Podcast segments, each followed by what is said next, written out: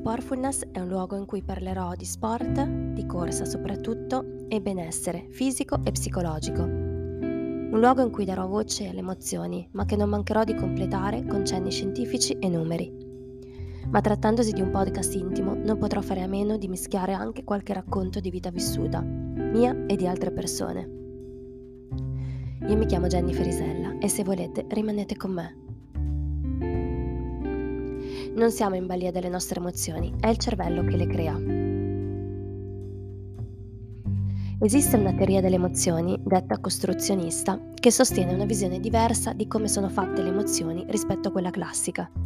È nell'ambito di questa teoria che nasce il concetto di granularità emotiva, del quale parleremo oggi e che, come vi racconterò, potrà venirmi in soccorso anche nello svolgimento della vostra attività fisica. Ma andiamo con ordine. Certamente voi conoscerete la teoria classica, tale per cui le emozioni, la faccio molto semplice, sono innate e addirittura geneticamente predisposte in alcune particolari zone del nostro cervello e come mente e corpo siano in questa teoria così nettamente separate. In questo modo si presuppone che emozioni e razionalità siano due cose molto distinte e che non interagiscano tra di loro. Insomma, Secondo gli essenzialisti siamo letteralmente in balia delle nostre emozioni. Questa teoria oggi però riscontra sempre meno consenso tra la comunità scientifica perché grazie a nuove strumentazioni di indagine i neuroscienziati sono finalmente in grado di esplorare il nostro cervello su persone non morte per intenderci e quello che stanno scoprendo è sensazionale. Le emozioni non splendono sul nostro volto, né traggono origine in un qualche luogo profondo del nostro corpo, non trovano nemmeno origine in una parte specifica del nostro cervello. L'idea del, cos- del costruzionismo sostiene che sia il nostro cervello a costruire le emozioni. Le emozioni sono ipotesi che nascono nel momento in cui miliardi di cellule lavorano insieme e noi abbiamo più controllo su queste ipotesi di quanto possiamo immaginare. Facciamo un esperimento insieme. Chiudete gli occhi e provate ad immaginare eh, un disegno con diverse macchie apparentemente senza senso. Ecco, in quel momento il vostro cervello in, cercherà di eh, dare un senso a questa immagine e inizierà a lavorare all'impazzata. Diciamo che il vostro cervello sta letteralmente setacciando un'intera vita di esperienze, le vostre, tutto questo accade in un batter di ciglia e se il vostro cervello non riscontrerà nessuna correlazione con concetti preesistenti, vi troverete in una situazione che gli scienziati definiscono come cecità esperienziale.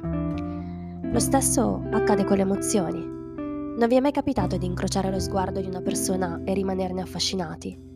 Bene, quando si parla di colpo di fulmine, è in realtà il vostro cervello che al di sotto della vostra consapevolezza ha costruito un'emozione che sì, è basata anche sulle vostre esperienze passate.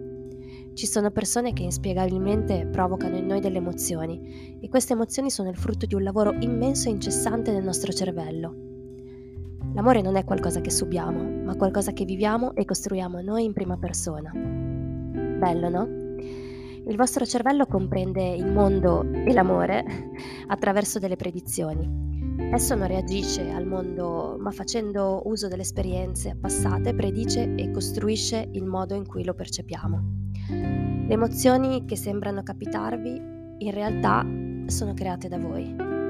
Questo concetto per me è meraviglioso. Possiamo essere architetti della nostra esperienza ed in qualche modo indirizzare la costruzione delle nostre emozioni. Io lo trovo fantastico. Facendo un esempio che riguarda da vicino la vita di noi sportivi, provate a pensare a tutte quelle volte che avete sentito, diciamo, le farfalle nello stomaco prima di una gara o un allenamento impegnativo.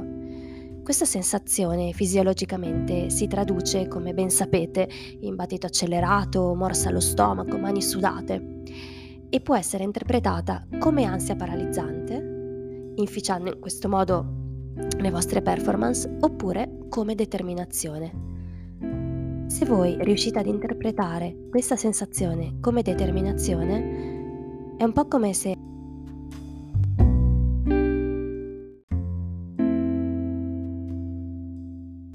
faceste volare le vostre farfalle in formazione. Non è una frase mia, mi piacerebbe. Questo cosa significa? Significa che non state negando le vostre sensazioni, quindi non state negando le farfalle nello stomaco, bensì le state categorizzando in modo producente, secondo i vostri obiettivi, consentendo in questo modo al vostro sistema nervoso simpatico di rilasciare una quantità minore di citochine proinfiammatorie, che riducono le prestazioni e generalmente fanno anche sentire male le persone. Quindi sappiate che ogni volta che vi allenate fino a quando avete percezioni sgradevoli per poi fermarvi, State categorizzando queste sensazioni come stanchezza e in questo modo vi state allenando sotto soglia. Perciò, se riuscite a categorizzare come utile il disagio che provate durante allenamenti o gare, potrete incrementare la vostra performance e la vostra resistenza. Il corpo dei Marines degli Stati Uniti ha, un motto che esprime bene questo principio. Il dolore è la debolezza che abbandona il corpo. In sintesi, questo è ciò che possiamo definire Granularità emotiva, ovvero la capacità e specificità con cui il nostro, il vostro cervello dà un senso a quello che succede a livello fisico in relazione a ciò che accade intorno a noi. Semplificando, è la nostra capacità di esprimere sentimenti in parole con un alto grado di specificità e precisione.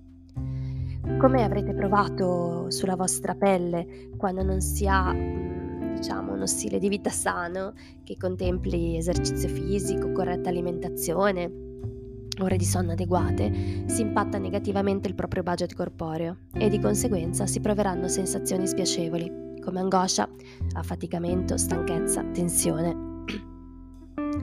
Quello che può fare il nostro cervello è dare un senso a queste percezioni, definendole in modo molto generico brutte sensazioni, ma in questo modo senza fornire informazioni utili a capire come migliorarle. E in tal caso si parla di bassa granularità emotiva perché non è precisa e non si riferisce alla situazione specifica. Se invece si cerca di interpretare tali percezioni sensoriali in modo più specifico e strettamente correlato alla situazione, in questo caso stiamo lavorando ad un'esperienza di alta granularità emotiva. Vi faccio un esempio. Um, sono nervosa perché? Perché ho dormito poco ed allo stesso tempo ho delle gare in programma alle quali tengo tantissimo che mi stanno procurando angoscia e paura. Um, inoltre ho dei progetti in scadenza che mi stanno stancando molto, anche se provo entusiasmo al pensiero del feedback positivo che probabilmente riuscirò ad avere dal mio capo. Ecco, questa è sicuramente questo è un esempio di alta granularità emotiva perché si riesce ad entrare nello specifico della descrizione delle proprie emozioni.